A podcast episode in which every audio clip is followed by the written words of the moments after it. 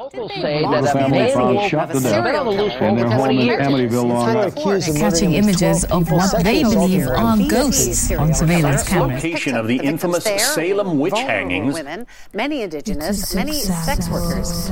Police. All right, hello and welcome to Sick Sad World. I'm Mari. This episode, we are doing something special. Uh, while Jasmine is away doing her exams, we have a special guest taking over. So, welcome, Avni.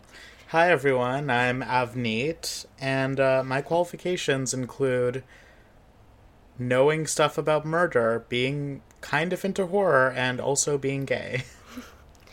Those are excellent qualifications. Thank you. I'm glad you think so. So, I asked Avni to pick the theme for this episode, and so this week we are talking about Buffy the Vampire Slayer. Hey. Um, I've watched Buffy about three times now, so I am pretty excited.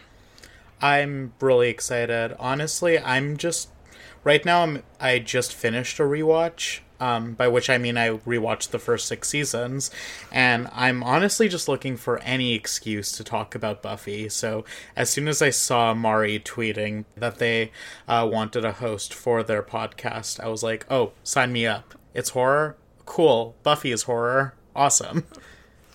I'm really glad because I have been looking for an excuse to talk about Buffy, and uh, talking to someone with such extensive knowledge of the series is like an A plus plus way to get into it. All right, so I'm gonna ask you some questions now, so that we can get to know you a little bit better. So, Cool. I guess the first thing I'll ask is how did you get into Buffy? Oh wow, I really don't remember. Okay, no, it's coming back to me right now. uh, so in high school, I was a huge Veronica Mars fan, Nice. and so I had just binge watched all of Veronica Mars, and you know there are only three seasons of that show, so it doesn't take a long time, and you kind of feel like you're missing out on some material. But then when I looked it up, I just saw all of these um, comparisons between Veronica Mars and Buffy, and how like Veronica Mars was a spiritual successor to Buffy the Vampire Slayer, and Joss Whedon appeared in a few episodes, and so I didn't even realize. Now I have to go back and watch it. yeah, they're like really understated cameos. He plays like a manager of a like um bus service. It it, it was it's it's a very small cameo, but he is pretty funny. And um so Buffy was just on Netflix and so I just kind of started watching it. I didn't necessarily think it was good based on the pilot. It was very of its time, very 90s. uh Darla was still kind of cheesy. Uh, but then I just kind of kept watching it, so I guess I liked it, and then eventually I was just hooked. I started watching in high school as well, um, but it was because there were always just like episodes on Much Music that I would just like play episodes of Buffy after school. So I would come home from school and then I would turn on the TV and there would just be Buffy. And so I would just be getting these like snippets of the series and I was just like maybe I should get the full story. So I just went online and binged the whole thing in like one summer and I just was like obsessed after that. Yeah, that's really a series where you can't just jump in and watch like one episode that's just playing on repeat. It's first of all, um, you're just like, what is going on? You know? Mm-hmm. Yeah. Yeah, it's like easier in the beginning seasons when it's still that like monster of the week type thing. Yeah. But then when you get into the like later seasons, it's just like there's so much background and like so much like character driven plot lines that like some of them just don't even make sense unless you know the characters. Yeah, I think by the time you get to like season five, it's not even like it's hard to like there are no stand alone episodes in season five. They're all just part of the arc. Mm-hmm. So that's I think that's where it gets like really serialized, really good. Um, not that I didn't like the first few seasons, but they weren't as uh, cohesive. Uh, but there's just so much attention to detail of Buffy. Even like the first few seasons, if you miss the Halloween episode, then later on you're wondering, oh, how does Xander know so much about the army or Yeah. the military? so, yeah. God, one of my favorite episodes as well, actually. It's not my top five, but it's up there. I feel like I should like switch one of mine out now, but That's I. that was a good one too. There's one that I know that you're going to mention that now I'm just like, okay, I should mention something else. Well, think I'll do that. We'll figure it out. Yeah. Um. So, is there anything else about horror that you like? Weirdly enough, I know this contradicts what I said earlier, so that's why I said kinda into horror, but I'm not a huge horror person either, per se. It was really just Buffy that I like. Um, I mean, I just watched Haunting of Hill House, and I described that show as aggressively okay. I was really disappointed by it because, Mm-hmm. like, the first, I want to say five episodes are like really good, but then the second half just like felt really rushed and like, and at points it just felt like it almost forgot that it was a horror movie. Like it, or like a horror TV series. It was just like, and then we have some ghosts in the background while we deal with some family drama. Yeah.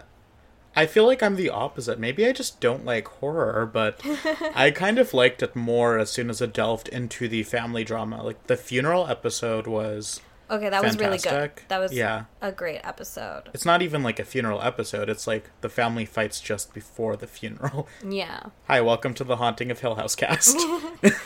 Yeah. yeah. But um basically I'm not a huge fan of horror actually. Um never really got into it. I'm not scared that easily. There's only one time in the all seven seasons of Buffy where I can think of a jump scare that genuinely scared me. And it was um do you remember Hush? Yes. with the gentleman. So there's this one scene where Giles's girlfriend Olivia goes downstairs, um, and then she looks out the window, and then suddenly there's a gentleman like right up against the window. yeah. That was probably the one time there was a jump scare. so I Yeah. Mm-hmm. I personally hate jump scares. I it cannot watch horror movies by myself or in theaters because I do not handle jump scares well. yeah, I am I actually psych myself out more for jump scares than the actual jump scare. Like I will get myself more worked up Uh-huh. because of how afraid I expect to be when the jump scare happens. That when it happens, it's almost disappointing. Where I'm like, oh, it's not as scary as I thought it was gonna be. But I worked myself up into such a fr- like I feel that. Yeah, it's it's a problem. Mm-hmm. But yeah, that's cool. yeah. You're also like a true crime buff, so you still fit in yeah. Yeah, I with the listened. podcast. Yeah, I listened to a few episodes just before getting here, and I pretty much knew every single, like most of the cases that you were discussing, even the ones where um, you and Jasmine didn't even mention a name. I was like, oh, that's like the Luka Magnotta case, right? Which is insane. Like if you um, look up how he's doing in prison, and he got married He got married. in prison. Yeah, Ugh. yeah, I should not even be surprised. That's like just like a regular milestone of a serial killer. It's just like getting married. He's a white gay, so anyone will have him. yeah, yeah. yeah.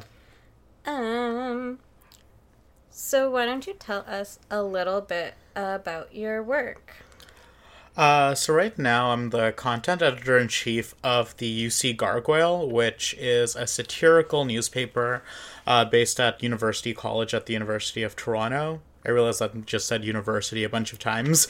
um, anyways, we're a satirical newspaper. We do everything old school, like paper, like gluing paper onto giant flats and pages and scanning them. Oh, that's awesome. Yeah, it's so much fun, and um, we really are outspoken about social issues and social justice, but in a very comedic way. Like our latest cover was um, so our our our theme for the last issue was space disco, and the cover was Cher in space singing, and there's a speech bubble where she says "fuck white supremacists." Yeah. So that's I- the kind of stuff I like doing. I love that cover. I also did um recently write for well not recently like a few months ago I wrote for Vice about Buffy Oh my god, really? Yeah, so I it was actually for a different publication. Uh, this is like a whole story, but basically, uh, there was a call for pitches from a different publication about um, pop culture and basically watching pop culture as a queer person, like what TV shows or movies or anything pop culture had an effect on you and your queer identity. Uh, wrote a pitch for them, and there was a sort of back and forth with them eventually someone else was writing about buffy and they also they wrote a really good piece probably more succinct to what that publication wanted anyway. Yeah. but basically um, after my piece got rejected i was like no but right now i am so gay and i so love buffy. I need to like put this out there. And so i ended up i think it was like upwards of 20 different publications i like sent this pitch to like the exact same pitch which is a big no-no if you're freelancing but did it anyway uh, I've definitely never done that before. yeah, like every single like they say not to, but you just end up doing that.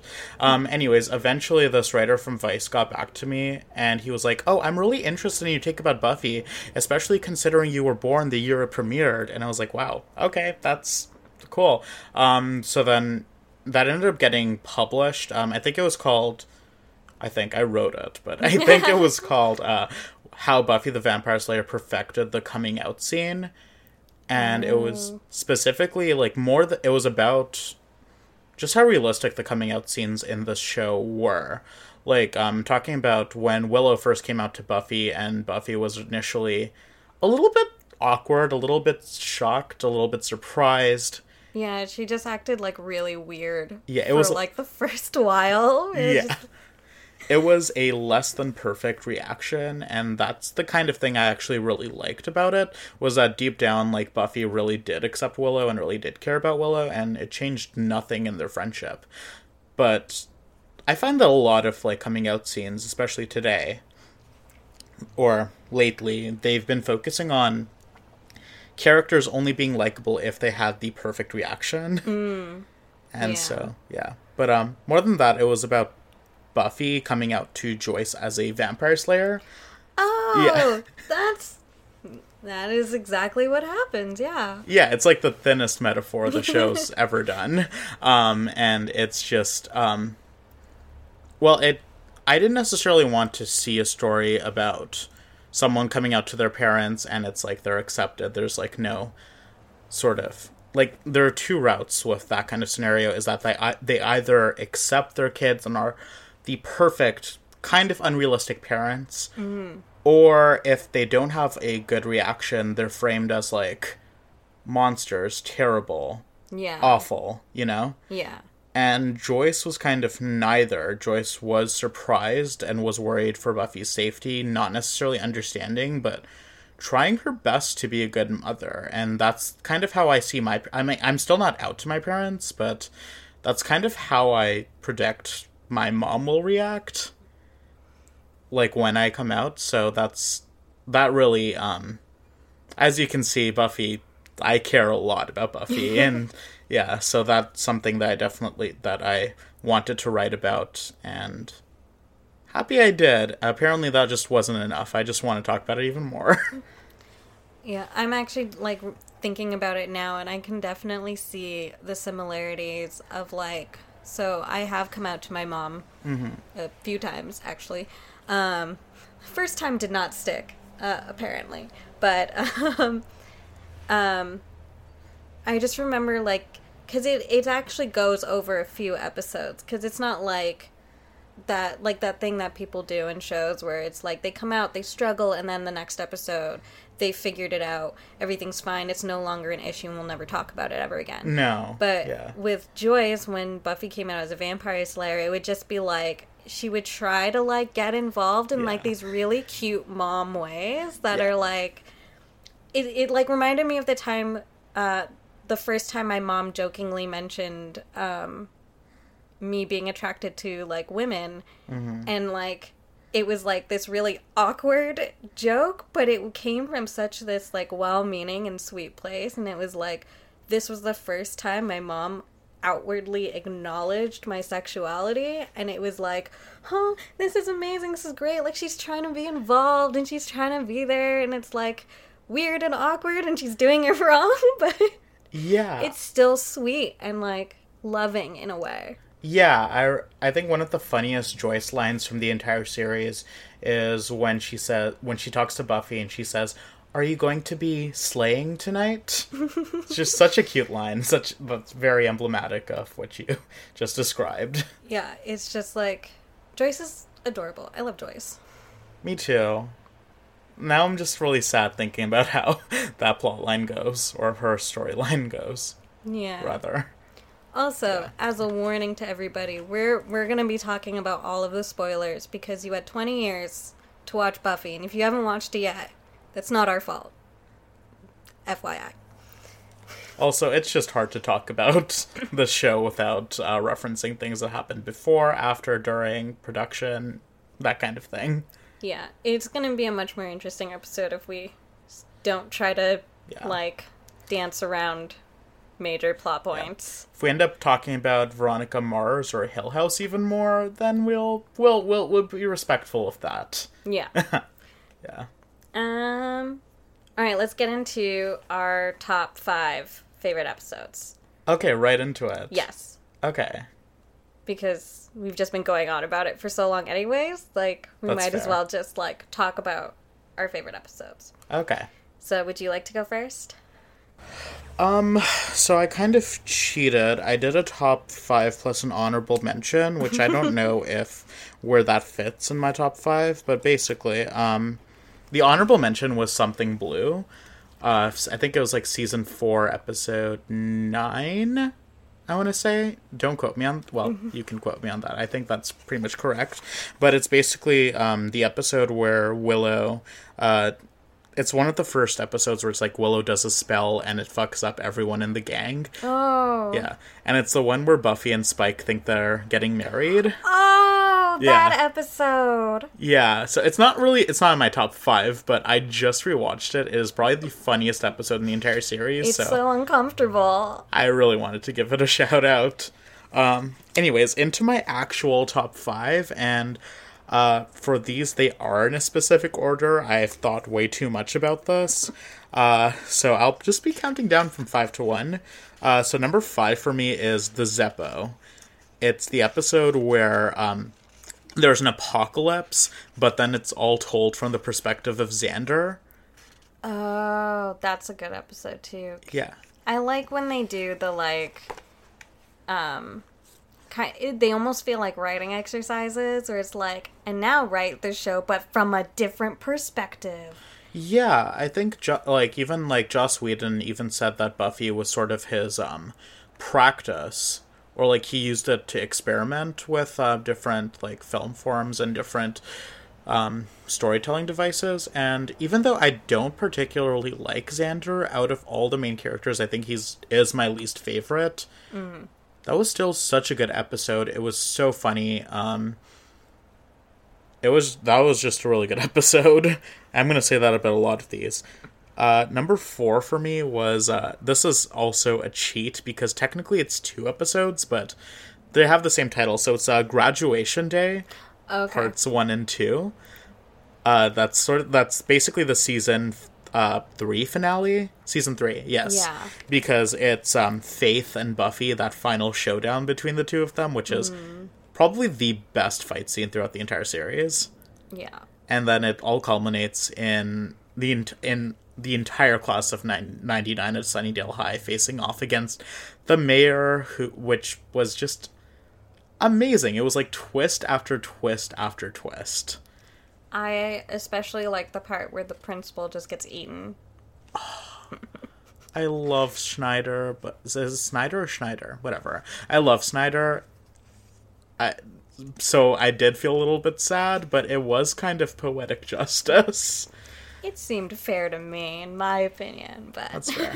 and the biggest tragedy is that Giles had to blow up the library.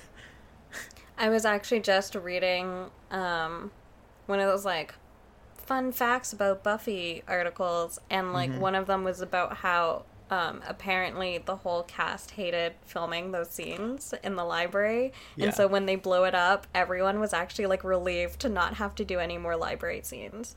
Yeah, because it is like a very dimly lit set. I I'd imagine it's a lot smaller than it looked on screen, so that checks out. Actually, yeah. Yeah, and like it's usually where all the exposition happens, so everyone's just sitting around listening to Giles.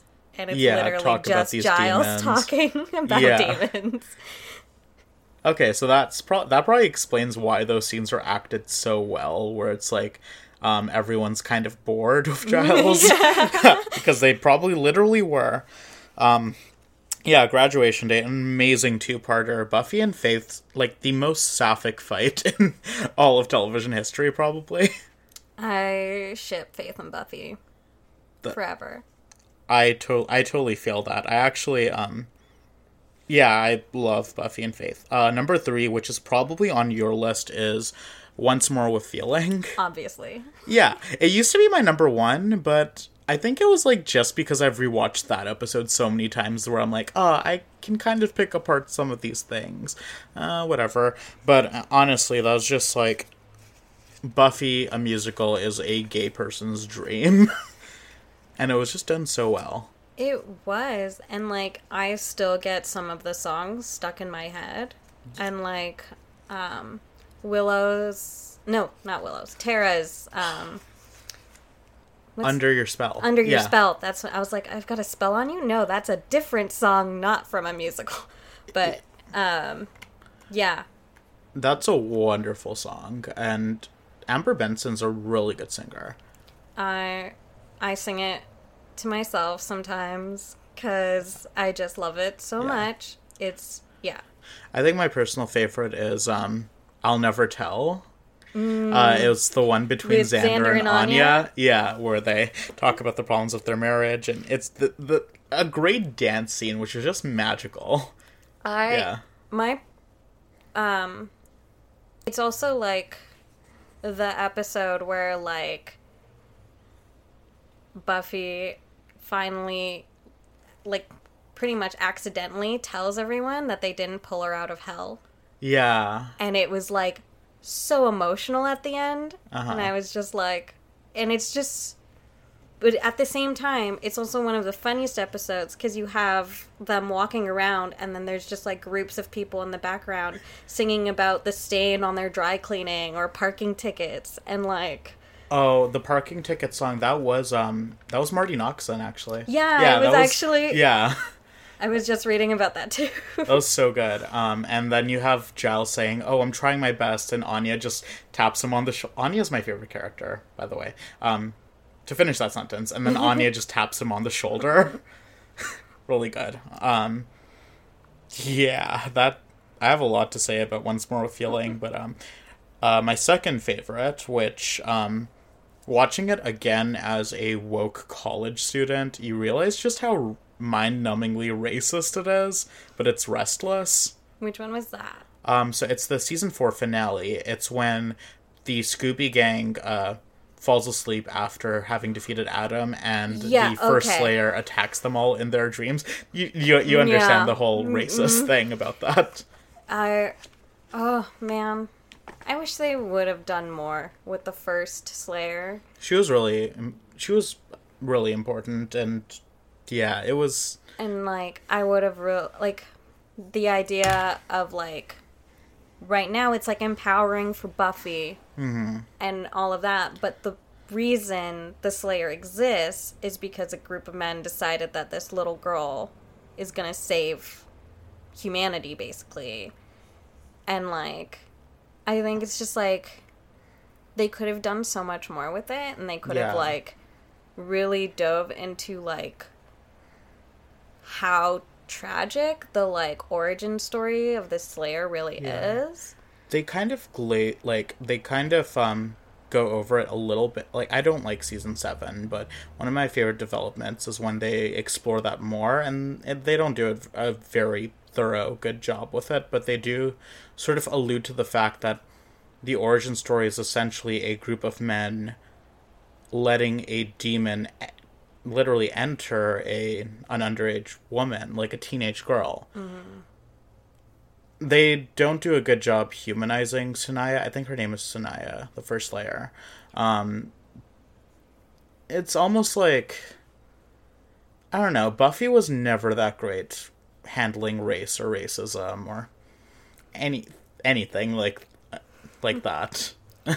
I mean, it is a group of white middle class teenagers, yeah, like and Giles and yeah. Giles, who is a old white British man. Yeah, surprisingly, like I don't love Angel, but Angel was a little bit better with that regard, but just a little bit. Only a little bit. Yeah, Um, and I feel like that was just from pressure after Yeah. Buffy, basically, where it's just like when you're coming out with a new series, you're gonna be held to higher standards because it's like everything that was criticized in your first series is gonna be like immediately brought to the forefront. yeah, And when you start a next one, it's like, did you solve the problems from the first series? No, you didn't. Like, yeah. but um, yeah. So Restless, I have a lot to say about this one. Actually, it like just going into their nightmares. It was very like artsy and I don't know. There's like you re- every time you rewatch it, there's something new to notice. There's something new to, yeah. Um, it's probably going longer than you.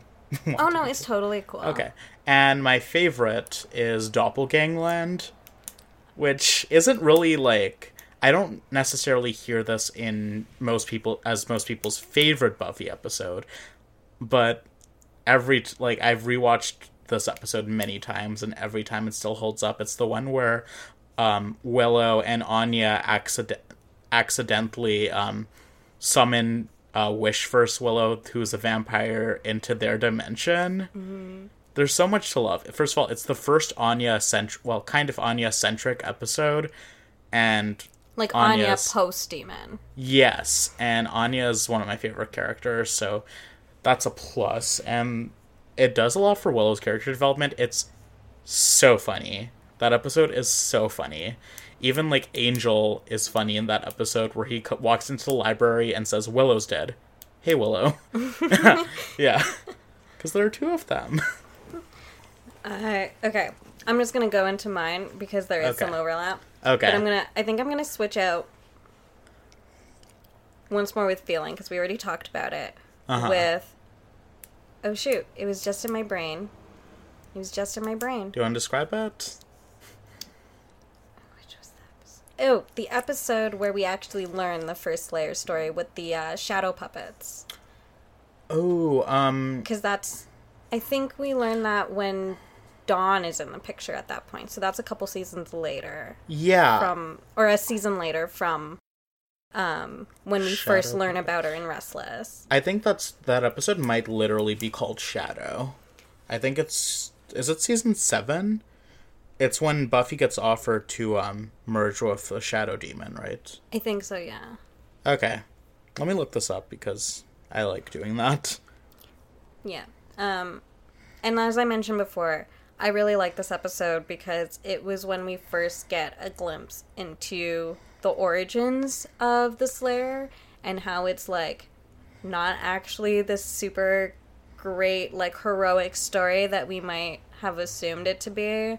And I kind of really like that where it's like like being the slayer is not like a good thing. It's a curse basically. You're constantly in danger. Yeah, and like the e- life expect uh, life expectancy, get it done. Yeah, the episode's apparently called Get It Done. Um Yeah. But yeah, so like it's just it it was one of those episodes where I actually just like I really liked how they do di- dive into the like darker side of things. Yeah. They really liked doing that with the later seasons. No, that stuff that's a good one. Okay. one of the uh, few saving graces of season seven for me. It was yeah, I did really like that one.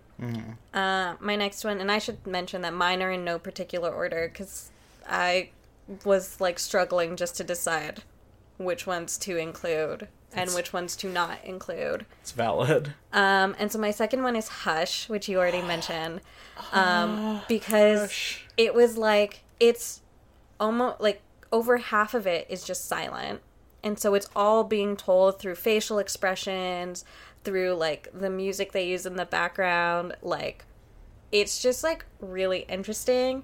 And then there's also the fact that Giles has to draw on the Yes. projector. He has a really bad drawing. Oh, that's iconic. The um Buffy will will patrol tonight drawing Yeah. and all of the blood. Yeah, and um, when Buffy tries to um, kind of like pantomime slaying, and so she tries doing the staking motion, but she's not holding the stakes, so Oh she, yes. yeah. Yeah, that's um so that's probably one of the funniest scenes in the entire series and Anya's just sitting there eating popcorn, like not really contributing cuz I Anya's honestly an icon. Uh, I feel like in the group I would be more of an Anya than anybody else if I was actually in this oh. scenario. Yeah. Because I would like to believe I was, I would be more like Willow, where I'm like using my smarts, using my witchiness to like solve the mysteries. Whereas I'm actually probably more like Anya, where I'd be off to the side just making snarky remarks and not Yeah. being helpful at all. Um, I would probably be Buffy in that regard, but only the one scene where, only the one part where she imitates a steak and accidentally innuendos. That's that's that's my contribution to that conversation. Um, some more overlap. My next favorite episode is also Doppelgangland, and that's because um, Willow comes back as a vampire, and like so we get a glimpse at Bad Willow, which we don't think is possible at that moment in the Oh, the series, and so I actually really love Dark Willow, like snarky uh, and gay and just like just Dark Willow. And that episode is where you first hear, um, and I think I'm kind of gay. Yeah, because so as Avneet mentioned, um, they wish kind of vampire Willow and Xander. Willow and Xander? Yeah, well, Xander was a was a vampire I as well. Yeah, Like I don't even remember Xander in this episode. It's literally just Willow, but there's a scene where they're like um it was to Buffy. It was to Buffy. I think Willow was speaking to. Yeah. yeah. but the scene where she goes i think i might be like the where you get a curse to her is Uh-huh. there's like um dark like vampire willow is like fighting with like regular willow and then Uh-huh. there's like this scene where she just like licks the side of her face Oh, and like that's when like later willow's just like i think i might be gay and like i love it so much because after my first rewatch the second time i watched it i was just like that's because you are yeah. it's like you don't have that context clues at, clue at the beginning, and so i love seeing it so early on where it's just like no no willow was always gay she was Mm-hmm. Yeah. always gay we just didn't think about it Yeah, they tried to do that with. I think behind the scenes, they were trying to decide whether Xander or Willow will be gay. They made the right decision, but basically, you can see scenes with both of them where it's like, oh, yeah, this is pretty clear. yeah, I, I would not have believed it with xander though because like Xander was kind of supposed to be that prototype straight white everyman. Anyway, and I think it would have been a little bit gross if he was gay. I don't want him part of my community. you straights can keep him. yeah. But yeah, so I did love that one too. Um, and I'm cheating for my next one because I'm actually picking an episode from Angel, which is five by five, and that's because it is the episode where um, Faith ends up in LA with Angel, and they have this like major fight scene. Everyone's trying to like capture her, and they're trying to like like get her to like go to jail and stuff like that. Yeah. Um, because this was after she woke up from the coma. Yes, this was after she and Buffy pulled that Freaky Friday. Yeah. and so uh, there's just like this scene where Angel and Faith are fighting in the rain, and Angel's like, I'm not gonna hurt you, I don't wanna hurt you.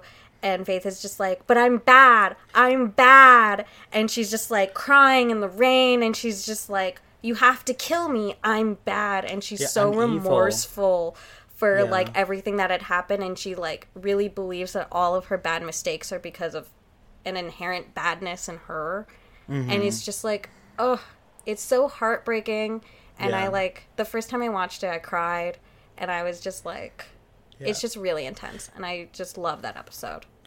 Yeah, as soon as she says, um, Angel, please just do it, I just, I, it, I have no words for that episode. It's probably one of the most redeeming, ep- like, the reason Angel as a spin-off exists is that episode. I think that's where it first actually gets good. Mind you, I'm not completely done Angel, but yeah, It's okay. that's it Uh, really in my with me. opinion, you are not missing much from where you. I've, if you've seen the Faith episodes, I feel like you've. You're pretty much you're solid. You've seen all of Angel. You really need to. Okay. Um, yeah, season five is bad. I don't like it. Nobody talked to me about season five. Season 5 of Buffy, meanwhile, Is the good. best. Yeah. So. Yeah.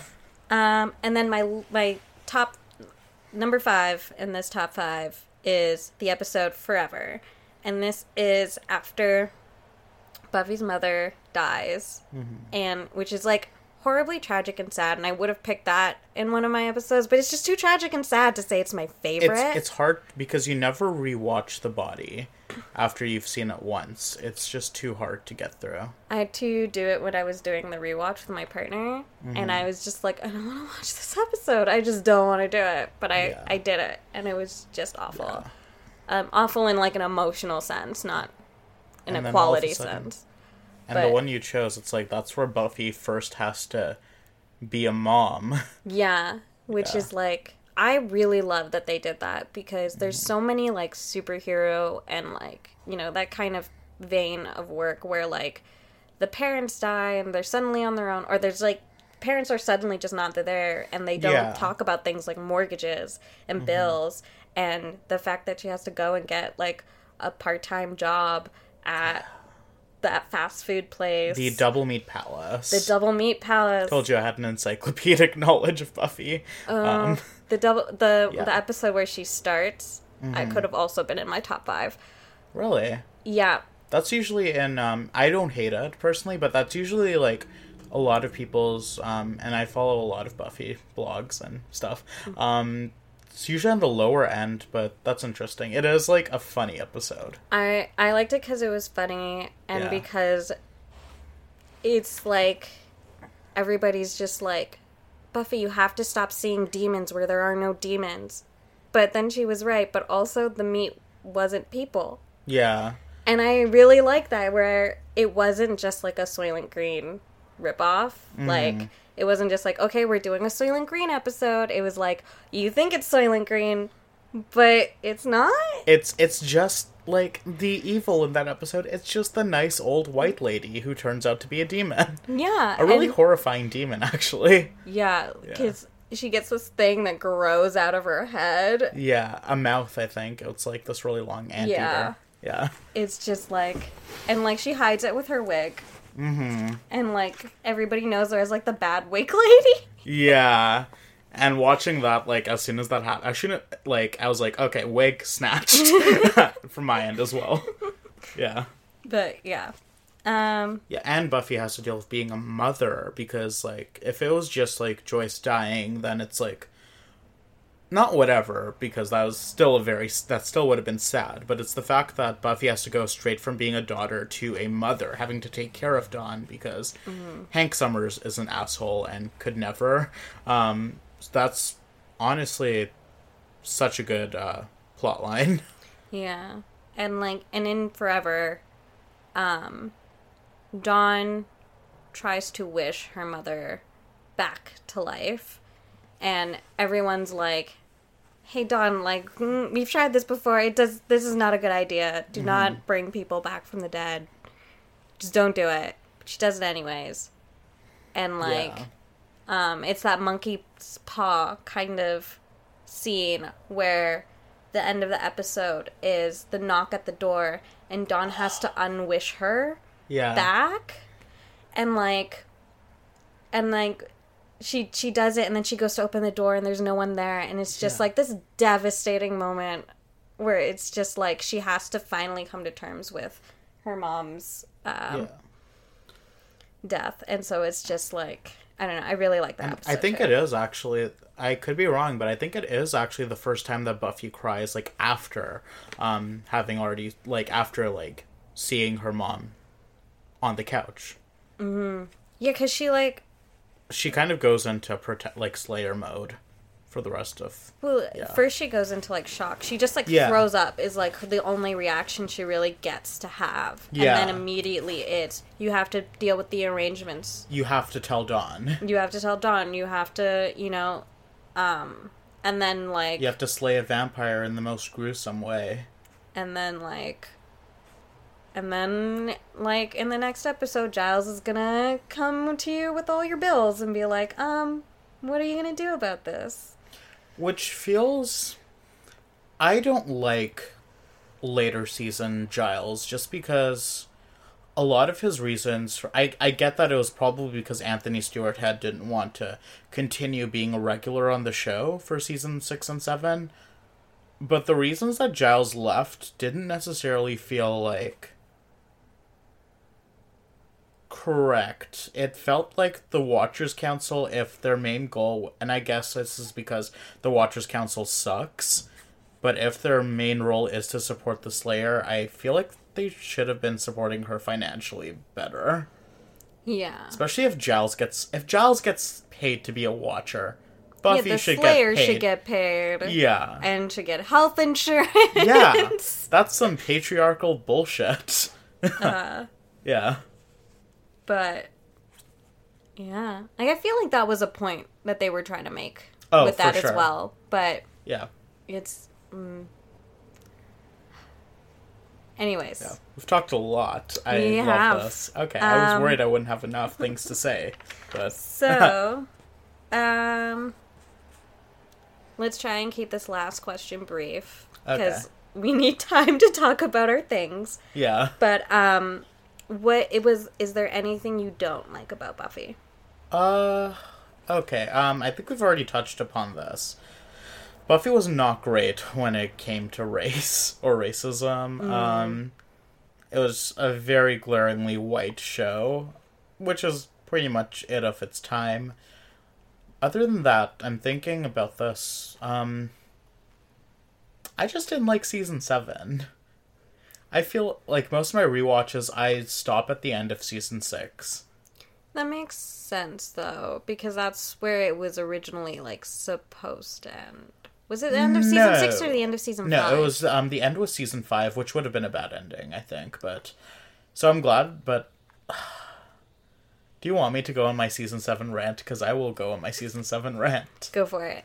Um, I just thought that the writers didn't necessarily think through season seven with the idea that the gang would fight what is essentially like a philosophical entity. Like, how do you fight evil in general? Mm-hmm. Especially like I kind of I kind of like the fact that the first evil worked as manipulation, but you can't milk twenty two episodes out of that. Um, the other thing was that I think season five was supposed to be the big fight throughout the entire series. Like Buffy doesn't even survive it. Yeah. Glory was kind of supposed to be the biggest um, obstacle that Buffy faces, and it kind of diminishes why I love season six so much. A very roundabout way to say I hate season seven, but basically, season six. What I loved about it was that it was kind of it was the depression season. It was kind of like okay, you finished the biggest fight of your life. What now? So it was kind of an epilogue to everything else, and I feel like season seven, just by trying to be this broader epic again, kind of fails at doing that. And also the fir- the potentials are annoying. Mm. That is true. yeah. Although that is where I first started to like Felicia Day, but then I was like I watched a lot of her stuff after, like her YouTube stuff after, and Who then did Felicia Day play? she was the redheaded potential who was just like awkward Okay, and um, yeah, she's like the red. I think there was only one redheaded one. probably. I um, haven't watched season seven in a while, so I don't remember. I just remember like She also had long hair, but it was okay, red. I know who you're talking about. Yeah, um, I just remember Rona, um, Buffy's only attempt at having a black character. Well, actually, no, there was another one. Um, that season. Uh, There was also uh, Willow's lover. I hated her. Really? so much. It's like, are we really supposed to believe that Willow would move on from Tara with someone who was so lame? I I don't know. I liked her, and I was glad to see Willow get more gay storylines That's fair. because it's like like after Tara, like who is supposed to like fill You're in that right. space? But like if you just don't, then it's just like oh, so Willow just gets to be gay once, and then we just like pretend like yeah. it never happened.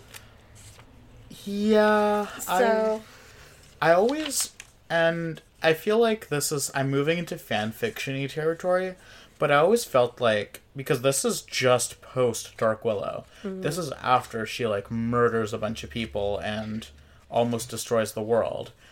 I almost felt like that was a good place to bring Faith back. Yes. I would have loved more faith. because here's the thing like they're both like in the same place where they're atoning essentially looking for redemption from having done horrible things to the mm. people they love Yeah. and faith like i just wanted gay faith to be canon Yes. really badly Oh my god, that would have actually been a way Yeah. better thing to do. yeah i always liked the chemistry they had too I just it's not as good as like hers with buffy but it is like a good like it's it's good in a different way mm. yeah I just like really I just really hated what they did with Faith when they did bring her back in, which was basically just be like a shittier Buffy. Yeah, she was really. I don't even remember. Like, she was kind of boring by the when they brought her back. Yeah, there was just that Yeah. like one episode where she tries to take over as leader, but then like gets them all like seriously injured in like Yeah. a really bad plan, and it just kind of like pissed me off where it's like okay so after all of this like growth that faith has and after all of like Mm-hmm. all of this learning that she's done you're just saying that like she wouldn't be as good as buffy still like she was always going to be worse than buffy like Yeah, I don't know. I just. Uh, season 7 was just, especially towards the end, I actually don't even like the finale that much, like the series finale. I thought it was weird, really rushed, um, kind of dumb. But, anyways, uh, yeah, they really did Faith dirty over her arc in season 7. Almost like they brought her back for the sake of saying, oh, hey, Faith is here. yeah She was a fan favorite. Yeah. so i just really like faith is my favorite character Really? Yeah. Okay. Um and I think it's because I relate to that whole like you make mistakes because of your past traumas and because you have like trust issues and whatever like Mm-hmm. Faith was clearly mentally ill Yeah. in my opinion and like She came into the series with trauma. so like whereas like when Buffy became Slayer like she didn't really have like the Slayer was her big trauma. Yeah. So like for Faith, she already had trauma coming into the situation. She also had like like Buffy, she also had like no preparation, but she didn't have a Giles. She didn't have a Giles. I think they make mention to an alcoholic mother. Mm-hmm. Um, And like I mean, the Um. fact that she lives in a motel for most of season three, that's, um, yeah, like so she has like no Yeah. parents, whatever, Yeah. and like then like with the whole thing with Angel where Mm-hmm. she just really internalizes all of those those Yeah. things and is like I am bad and like when I was doing when I when I first watched Angel and like I saw that scene it was during a time when I was like like my mental illness makes me bad and maybe like I'll never be good and like whatever. And so that scene was like really powerful for me. That's why I cried the first time I watched it because it was just like super relatable and like this way I didn't think would be. Like I didn't think I would ever relate to any of the characters so much in Buffy just because it is like a super white and abled show and like Yeah. everything is about how fit everyone is. Like For like I thought. Willow would be like my big thing, but even than that it was when it was Dark Willow was when she was most relatable to me. Really? Yeah. Um, but just like because of why she goes super dark, which is it was after Tara died. Oh, that's such a good. Um, not, I mean, Tara's death was probably the worst one throughout the show. It was like the one I took the hardest. Like it, I really, cr- I, I was just, I had no words as soon as that happened. I was like like upset. I was like mad at Joss Whedon. I was like, How dare you do this to like my gay baby? Like Yeah. how how do you take someone so perfect and pure and like Yeah. loving and gay and and I- take them from me? I it's even hard to like accuse the show of like of um sort of succumbing to like the bury your gays trope because it wasn't really a thing then. Like this was probably like the first um this was probably the first think it was like one of the first lesbian relationships on television Probably. and I mean maybe that's also why I don't like season 7 is there's no Tara. Hmm. Tara kind of became like this is a weird theory I have, but I think after Giles leaves, Tara becomes the new Giles. Yeah. She becomes the researcher, she becomes the emotional support for everyone, including Buffy. She's the person who like at first Giles yells at Willow for her use of magic and then Tara kind of takes that role. Yeah. So That arc was the Dark Willow arc was amazing. It honestly um I wish I had more to say. It was just good. It was yeah. just the intensity Iconic. of that like sorrow which turns into anger and vengeance and it's just like really intense and I love it. And it's like you thought I was gay and angry before? Well, look at me now. yeah. All right, we should actually talk about what we were supposed to talk about. yeah, that is fair. Yeah. We've both chosen like a creature villain type character um, to talk about. So I've chosen the hyena possession from the first season in episode six, The Pack. Um, in this episode, Xander gets possessed by a hyena spirit along with a group of bullies while on a school trip to the zoo. And it's just like, you get like bully Xander, um, and he's all like he he becomes like bad boy Xander, and suddenly he's like interesting and cool, even though he's still an asshole. And like, um, I think it reveals a lot about his character as well. Oh yeah. Um, but I picked this episode because one, I wanted to make sure I picked something that Avneet would not pick. um, and two, I thought there would at least be some interesting folklore behind it. Um, and it is interesting to talk about because we rarely talk about season 1. I don't think we've mentioned season 1 once. no. Yeah, so far. So, Yeah. yeah. And I I actually do personally love the early seasons cuz I love the monster of the week type episodes. Um it's like the same with like Supernatural and X-Files. I love when they're the monster of the week ones, but when it starts getting into the like more deeper storylines. Well, Supernatural and X-Files I didn't like when they did it. Buffy Yeah. actually was like Buffy was cohesive and like Yeah. Dealt with issues. I like Buffy both ways. yeah.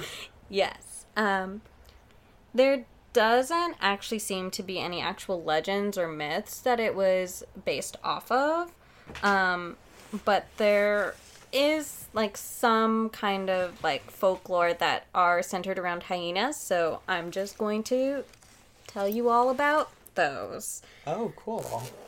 Um, so primarily um, the like legends that I found were kind of from East Africa. Um, that's where it, they have like the most kind of developed folklore about it.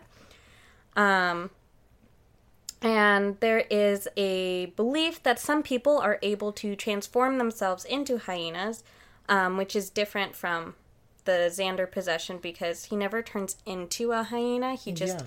Has the spirit and he has like the flashy eyes, but yeah, none of them do, do they? no, Okay. Um they're just like supposed to embody hyena traits, Yeah. I guess. And what child isn't afraid of hyenas? Like after the Lion King?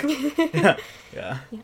Um, and so yeah, they transform themselves into hyenas, sort of like um, werewolves transform into wolves. Mm-hmm. Um, in Ethiopia, Sudan, and Tanzania, these people are referred to as buda. Um, these people are believed to hold the power of the evil eye as well as the ability to transform into hyenas, and it's believed that uh, because it was because they were blacksmiths and that blacksmiths were actually witches and sorcerers and that's why they can like transform and have all this magic um when i was researching this though i noticed like the kind of phrase evil eye and it was like a curious thing because i've only really seen it in kind of like um jewish affiliated things um or like romani people. Like those are the only kind of people i've like seen you know discussions of the evil eye before. Right. um so when i like looked into it um there's actually like a lot of like anti-semitism that goes with it and so i'll give you i'll give you the backstory um so um in ethiopia they had a large jewish population over 2000 years ago Okay. um, but um, since the fourth century, they faced a lot of religious persecution um, because that's when they started to um, have more Christian influences. And so, um, from the fourth century on until the 1600s, basically, it was basically a campaign on Ethiopian Jews, um, um, you know, blaming them for a lot of stuff and, you know, just general Just general, yeah. general prejudice. Yeah, um, just a lot of religious persecution. For sure. Um, and the Jewish population was finally conquered in 1616 by the Amhara, which is a Christian ethnic group um, in Ethiopia. You uh, didn't see this, but I just rolled my eyes. Um, and so after that, um, after 1616, they were no longer allowed to own land or be educated. Um, apparently started a sentence and then just never finished it. I do that all the time. Um, but basically, that's why um, a lot of Jewish people in Ethiopia were actually blacksmiths and um, more tradespeople, which is um, why it's really interesting that the buda are all supposed to be um, tradespeople, like essentially like blacksmiths and these other kind of workers um, who, you know, are supposed to be witches and evil and all of this stuff. right. Um, so the Christians use that uh, the belief of the buda to blame the Jewish people for causing hunger, crop failure, blindness, illness, insanity, and death. Um, Wow, that's a whole.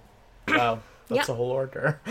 uh, they believe that the buda turned into hyenas to hide their identities so that they could attack the Christians and their children, kill their cattle, and turn them into donkeys, among other horrible acts. As one does. Um, so a lot of uh, Ethiopian Christians protected themselves by carrying amulets and talismans to ward off the evil effects. Um, and some priests even performed exorcisms on those they believed to be afflicted, um, which sounds like really awful because it's basically like um, it's uh, similar to how we like know of exorcisms now, which is a lot of like tying you down and saying like religious things at you Yeah. over and over again which if you're not a Christian and you're having Christian things thrown at you because you're evil. That's yep. It's mm, it's very not a little good. bit uncomfortable. Yeah. Um, so, um, and then I also read somewhere that uh, one of the ways they had to deal with them as well is they had to basically, like, if they were around them, if they acted scared or whatever at all, then um, that meant that the the buda could attack them because of the like negative emotions or whatever. So how they had to act around them was like like they weren't even there at all. So it was Okay. basically just like a reason to treat Jewish people like garbage. Right. Is basically like this whole Because there were like wow. um and I think like a lot of the ideas of the buda is kind of like a distortion of um beliefs that the Ethiopian Jews did have um prior to Christianity and their like crusades and stuff. So yeah, that was really fun to research. Wow. Um, but there's other um, kind of uh, religious beliefs about hyenas as well. So, um, closer to the Lake Chad reason, region, um, in the former Bornu Empire. I know nothing about geography, so I'm literally just I copied down this this sentence because I don't understand geography. That's valid. Is it like Chad, like the country Chad in Yes. Northern Africa? Okay. Yeah. So, um, so this is more closer to northern Africa rather than eastern, Right. but yeah. it does seem to be like connected. All these areas that um, have beliefs about hyenas, they do seem to all be in like one area. I mean that probably that probably just is the area where hyenas exist. Yeah, yeah, I'm sure. live, Yeah. Um, If Lion King's anything to go by. So, in the Kanuri language of that region, um, or of that empire at the time, they had this word called Boltongan. It's probably not how you say it, but that's how I'm going to say it. I accept that. Um, and it literally, uh, yeah, it translates to I change myself into a hyena. oh.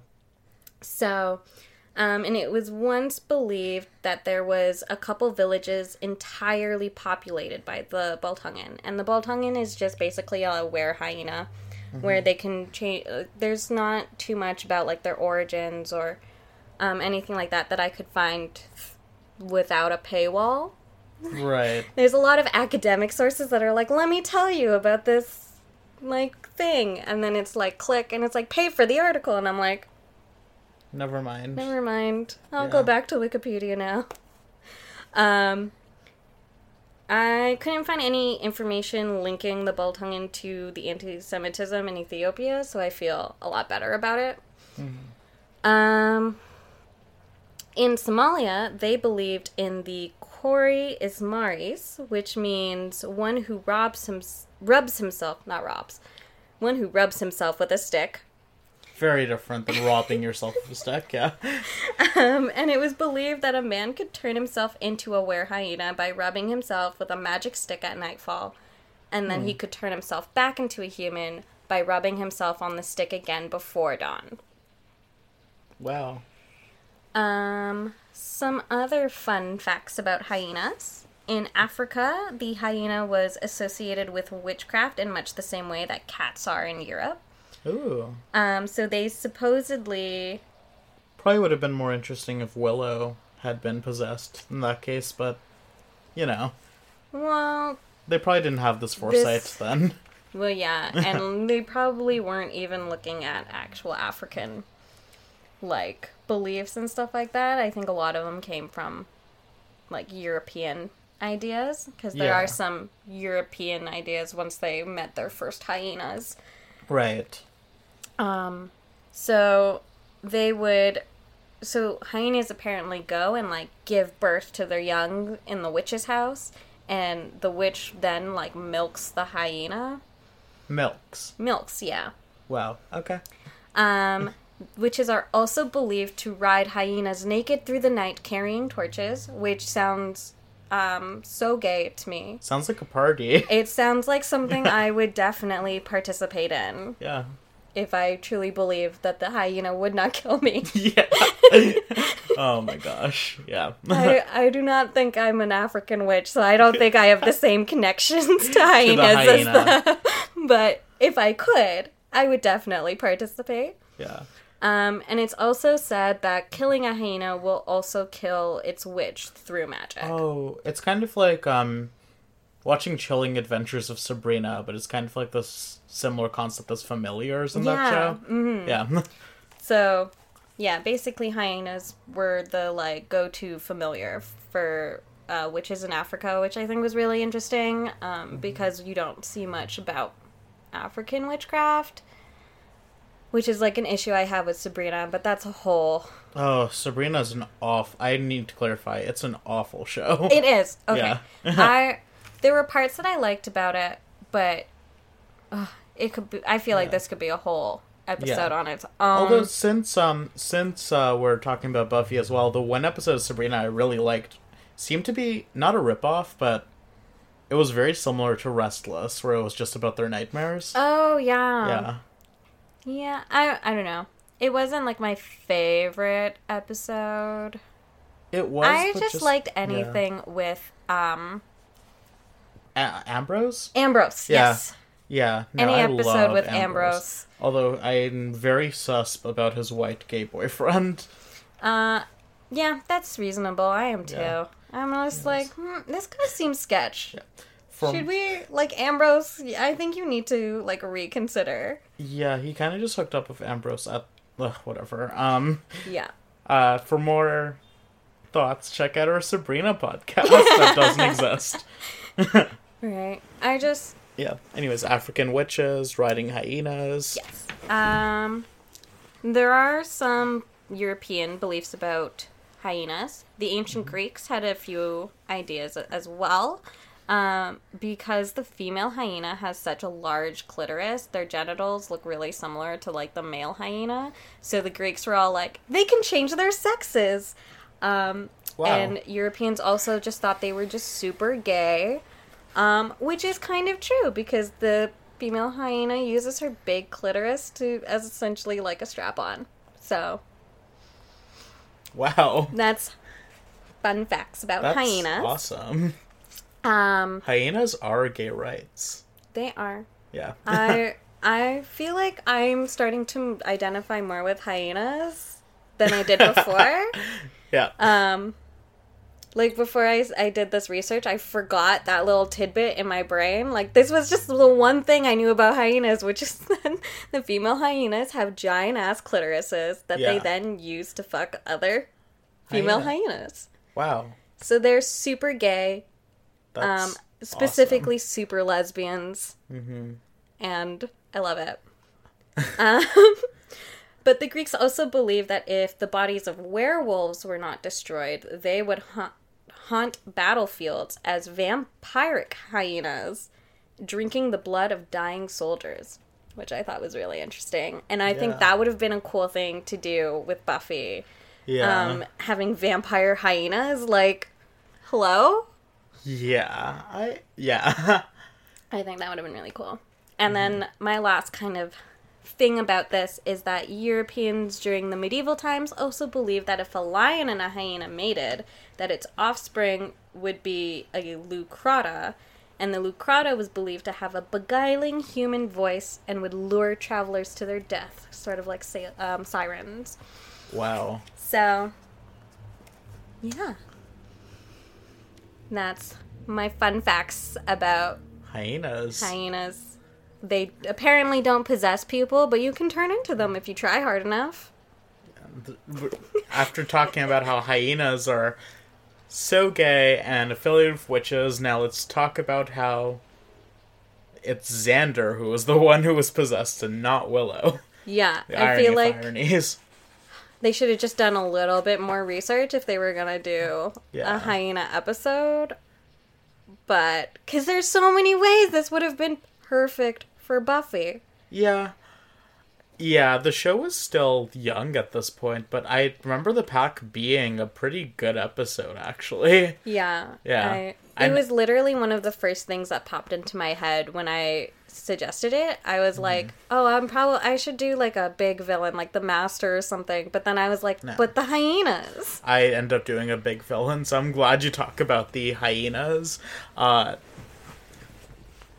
yeah, I'm a staunch um, defender of season one, and that's probably like the first episode where there is like a death of a recurring character or like a character who like wasn't introduced that episode because I remember, like, I mean, I guess the first F was like Jesse, but he only appeared in one episode, and they mm. all forget about their so called best friend immediately afterwards. Was Jesse? Xander's friend, Xander and Willow's best friend. Oh, like who got turned into a first. into a vampire, and then they just forget he exists. He is never mentioned again. Well, clearly their friendship was not as intense as their friendship with Buffy, and it's like that's the friendship to end all friendship. I guess, yeah.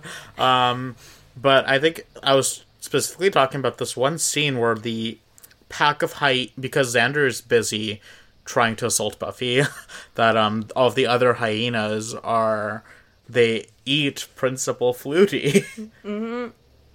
It's probably like the first actual gruesome scene in the entire series. So that is like a really good choice. yeah, I just Yeah.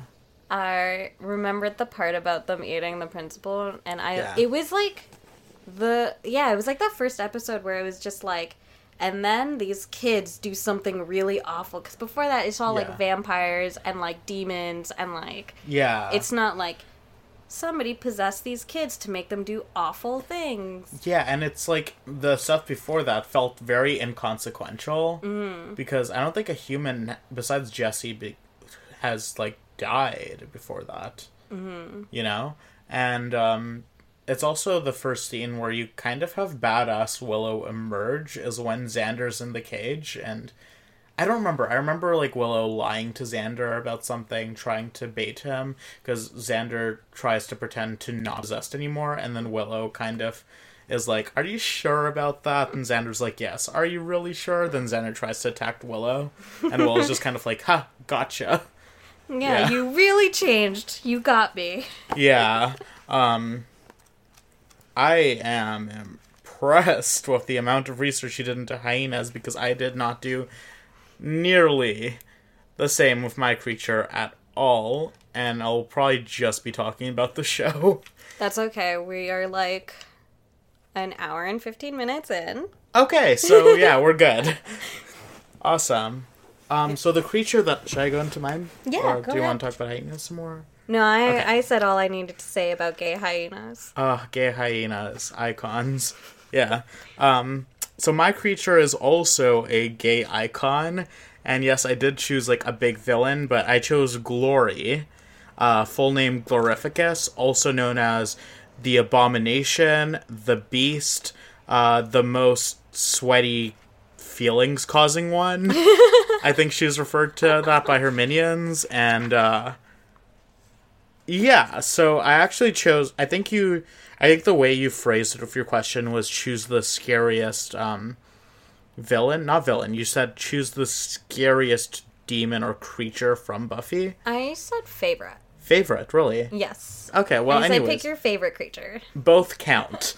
both like favorite is glory and scariest is also glory. Um, because she's terrifying. Yeah. like I've mentioned that I'm not usually that scared with horror, and probably the only times I've actually been scared watching Buffy for the main character because you know Buffy's a person with her own agency. She can kick anyone's ass like no business. It's just glory that really stops her. Yeah. And um It's the first time that like she doesn't feel confident about winning. It's like Yeah. and it's it's the first time that the audience, I think, sees that. yeah, Yeah. and like actually starts to feel it themselves. Like it can Buffy do this? Like Yeah, the answer is she can, but it cost her her life. Which, yeah, that's the whole thing. But um, basically, uh, the way that Glory was introduced, I think this was. I'm just gonna recap my experience watching season five because Uh, it's probably my favorite season. I think it's that or season three, which I also mentioned a lot. But anyways, um, so like at this point you're kind of wondering, oh, who the fuck is Dawn? What is she doing here? And, and um, what was really interesting is I think the most of the promos for season five they post Dracula as like the main villain of the season. Really? Yeah. I didn't even know that. Yeah, Buffy versus Dracula was a big deal the summer before season five, and they kind of do away with Dracula really quickly, and are like, "Oh, you thought that it was gonna be this man?" um, so basically, Glory appears. Uh, I believe it was season five, episode five. Wait, let me think about this. It was episode four. There's no place like home, and I think that's the title. Don't quote me on this. I mean, you can. I mean, you have more memory for the names than I did. I mean, that's probably because I just rewatched it. But um, anyways, it was episode four. There's no place like home. Uh, you see the uh, Gregorian monk dude uh, in a warehouse, and he's kind of scared. And there's this giant metal, almost like garage door, like like safe thing that like mm. no one would ever be able to knock down. And you just hear three thuds and then it gets knocked down like it's paper mm. like it's fucking paper being ripped off. And then you expect to see this like huge monster that's capable of it.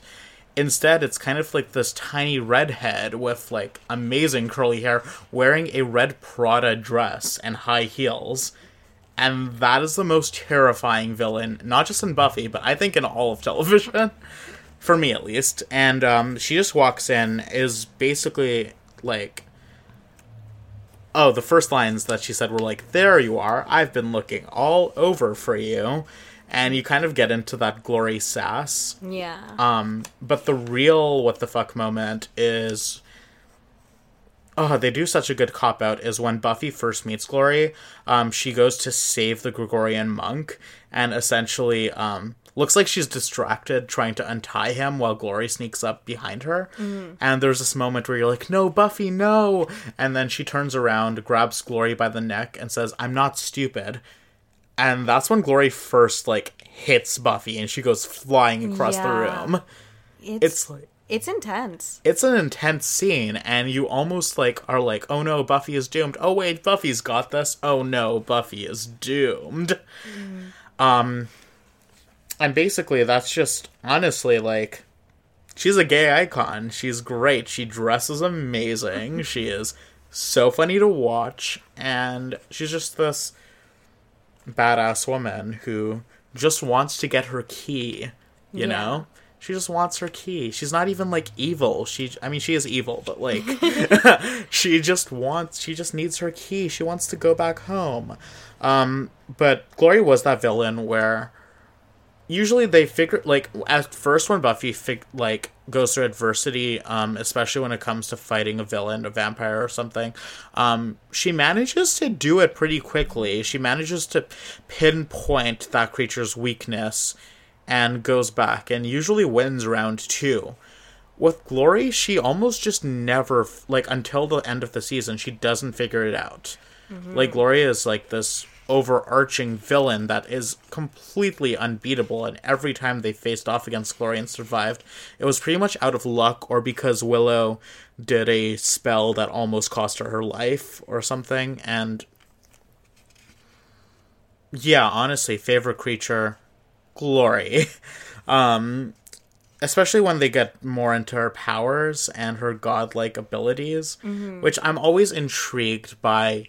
And I think this trope is called the physical goddess or physical god, rather, where um, you know, like a god is supposed to be like this, like non-corporeal entity who's supposed to be able to like shoot bullets whatever. And it's like what if you just made a god a person and gave them the personality of someone who's like essentially spoiled expects whatever they want because they're a god and curse her with being a human? Because that's glory's biggest struggle is just being a human with emotions which same. Like i relate to that. And um so that was a great i lost my track of thought hold on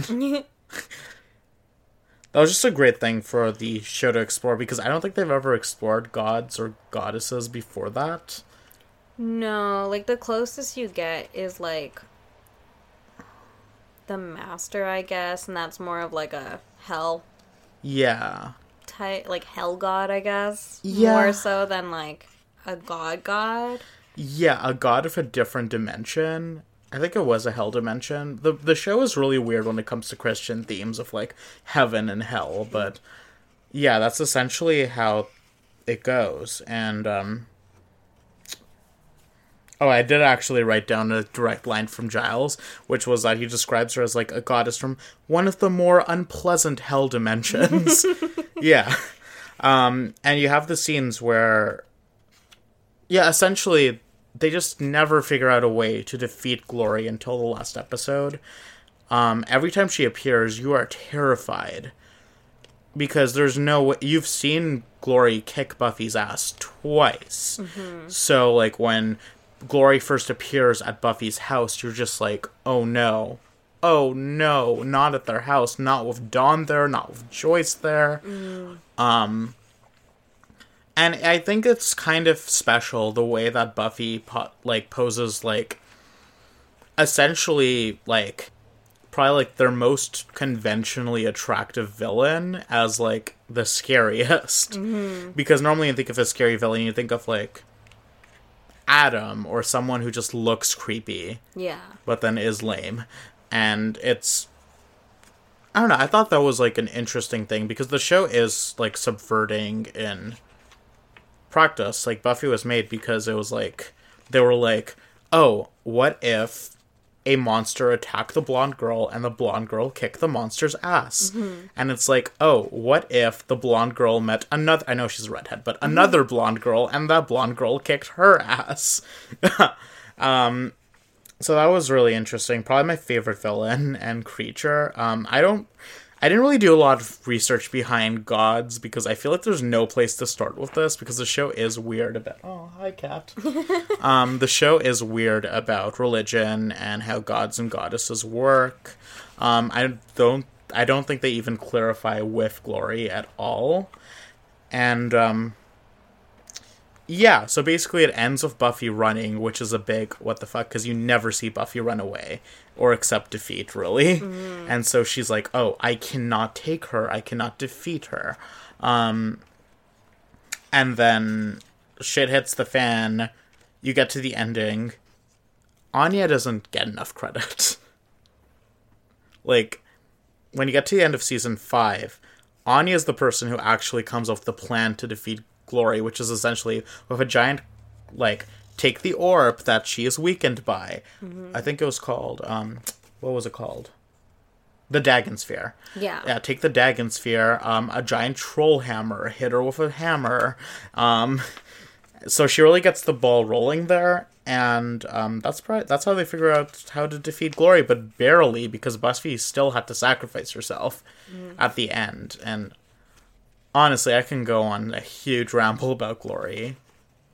Yeah. What I really liked about Glory was that I felt like it was a really good kind of depiction of like the damage that can be done by like white women who feel wronged but like rich like powerful rich white women who feel wronged. And it's like the damage that they can do because they're like well if these people didn't wrong me i wouldn't be in this situation i wouldn't have to do all these things to like so I'm just like, I didn't even think about it that way.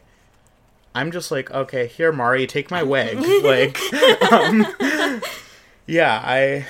That definitely checks out because Glory is definitely like being a god, having gotten everything she wanted, is probably the most privileged person in the entire series. And so she's annoyed with the fact that, first of all, she now has to share her body with like a nobody. I really don't like Ben, but that's another demon. Um, and she has to find a key to get back home, and it's kind of like the only thing standing in her way are a bunch of twerps and like Buffy, who um, she could easily defeat Buffy, but again, she needed to know who the key was, which, yeah, I th- thought that was. Yeah, the damage that privileged white women can do. That's a really good way to phrase that. To phrase how like glory works. I'm not sure if Joss Whedon is that woke, but Uh, I doubt it. yeah, I'm implicitly, sure that's not what he was going for with it. yeah, Um, but I'm sure it has to do with the fact that like yeah, being in like Hollywood or whatever, wherever Joss Whedon is, I don't know. Mm-hmm. Yeah. But um, that would be the type of woman he would see like a lot, because especially like in like to be someone in the film industry, Mm-hmm. you kind of have to like be that way yeah, and it's like like i'm sure it was just from a matter of like repetition of just seeing the same type of person and it's like well what if what if this type of person had godlike powers Glory is literally that straight woman. I mean, I just say straight because. Okay, well, let me rephrase that. Glory is that kind of woman who would, like, literally be partying in West Hollywood. Like, going to a gay club, feeling her oats, you know? Um. And yeah, Joss Whedon really likes to see skinny white women fight each other. joss whedon is like i have so many conflicting feelings because i do love his work Yeah. buffy dollhouse cabin in the woods i love so much of joss whedon's work Yeah. that it's just like at the same time it's like he does have this obsession with pretty thin white women mm-hmm. and like being put in like really awful situations and just like like there's so much to do with like sexual assault Yeah. there's so much to do with just like like with dollhouse it's all about like, essentially like women being used as sex dolls Yeah. well not just women there are also men there but like But the primary. I, I haven't seen all of Dollhouse, but the primary one is Eliza Dushku. yeah Yeah. And i do love the show but it is kind of like a messed up Yeah. What's plot kind, device What's kind of sad is that Joss Whedon's like treatment of women, especially in his work, is relatively good compared to the rest of Hollywood. Like it is kind of a low bar, but he really exceeds over that low bar. but um i do i have heard that like he's still like a shitty shitty dude. Yeah. um and i don't know how much you've heard about it but one of the things um that i've heard is like so my big thing about angel and why i hate like the the last half of angel so much is like in the last season cordelia gets her character complete like all of the character development is essentially just like completely like wiped out um to do this plot line. And um the rumor is that uh the reason it happened was because Charisma Carpenter, um, Joss Whedon was trying to sleep with Charisma Carpenter and she wouldn't do it. really? And so he essentially just like ruined her character and all of the development she had because she he wasn't getting his way with her. And apparently this is like a thing that he does in a lot of his shows. It's like kind of use it to pressure women into things. I hadn't heard about that at all. I've just heard that he's um all I've really heard about was that whole thing about him cheating on his wife and being emotionally abusive. Yeah. well, there's nah, I feel like yeah. there's a lot of things that are really messed up with him and I think you can see it a lot in his work. Yeah. Like every time I hear something about Joss Whedon, I'm like, I believe it. Yeah. I think about that like I can think of like several episodes from Buffy where it's like, hmm, yeah, that would make sense. That's Yeah, it's almost like he he does write these dynamic female roles like better than most people in Hollywood do, which again is a low bar. But and this is just my speculation. It almost feels like he uses that as an excuse to say, "Hey, I'm one of the nice guys. I'm one of the good guys. You should sleep with me." Mm-hmm. You know, and yeah, that's really disappointing to hear because Cordelia, like Charisma Carpenter, is the reason to watch Angel. It like is. way more than David Boreanaz. yeah. I Yeah. like I didn't Angel's alright. Mm-hmm. But without Cordelia, it's just not. Yeah, I'm in the middle of season two right now, and I'm just dreading the day when it's no longer about Cordelia, which is like I like the only other character I really like is Gunn, mm. and by virtue of him being the only person of color in the entire Buffy verse, he's like not that well developed even. No, yeah, there's a lot of weird things that they do with Gunn, mm-hmm. which like makes me sad. Yeah. I do like Lorne though. I think, nah, not really. Let's I- cut that out. yeah. Um. I yeah, Lorne's one of those characters where it's just like, Is he gay? it would be more interesting if he was gay. but at the same time they never explore it, and like it just seems to be like, it's he's funny because he's a demon, but he acts gay, Yeah. and like I mean, he's introduced when, by s- him singing "I Will Survive," so and yeah, he owns like a karaoke bar Yeah, for demons. yeah. I think the thing about Buffy is that I rarely attribute some of the woker aspects, like the way that Anya is written, the way that Willow is written, the way that Tara is written. I attribute that more to Marti Noxon, to like other writers like Marti Noxon and Jane Espenson getting it right, especially since um. I mean, I love Jane Espenson. I love her work, and I love her interviews. I think she was interviewed by Gilmore Guys for her Gilmore for her episodes on Gilmore Girls, and then she was interviewed by I think uh, Slayer Fest '98, and she really shed some light into how she sees these characters, and that's kind of the more woker aspects that I attribute more with, because I don't necessarily like. I don't think a man could have written Anya the way that she was written and do her justice. I also think that Emma Caulfield acts the hell out of Anya. Yeah, Yeah. Anya would be a, def- a different character for sure if it was done by anyone else. Yeah. And I think it literally is. Uh, it is Marti Noxon who gets character credit for Anya as well, because she first appears in The Wish, which is her episode. Oh, okay. Yeah. But yeah, like.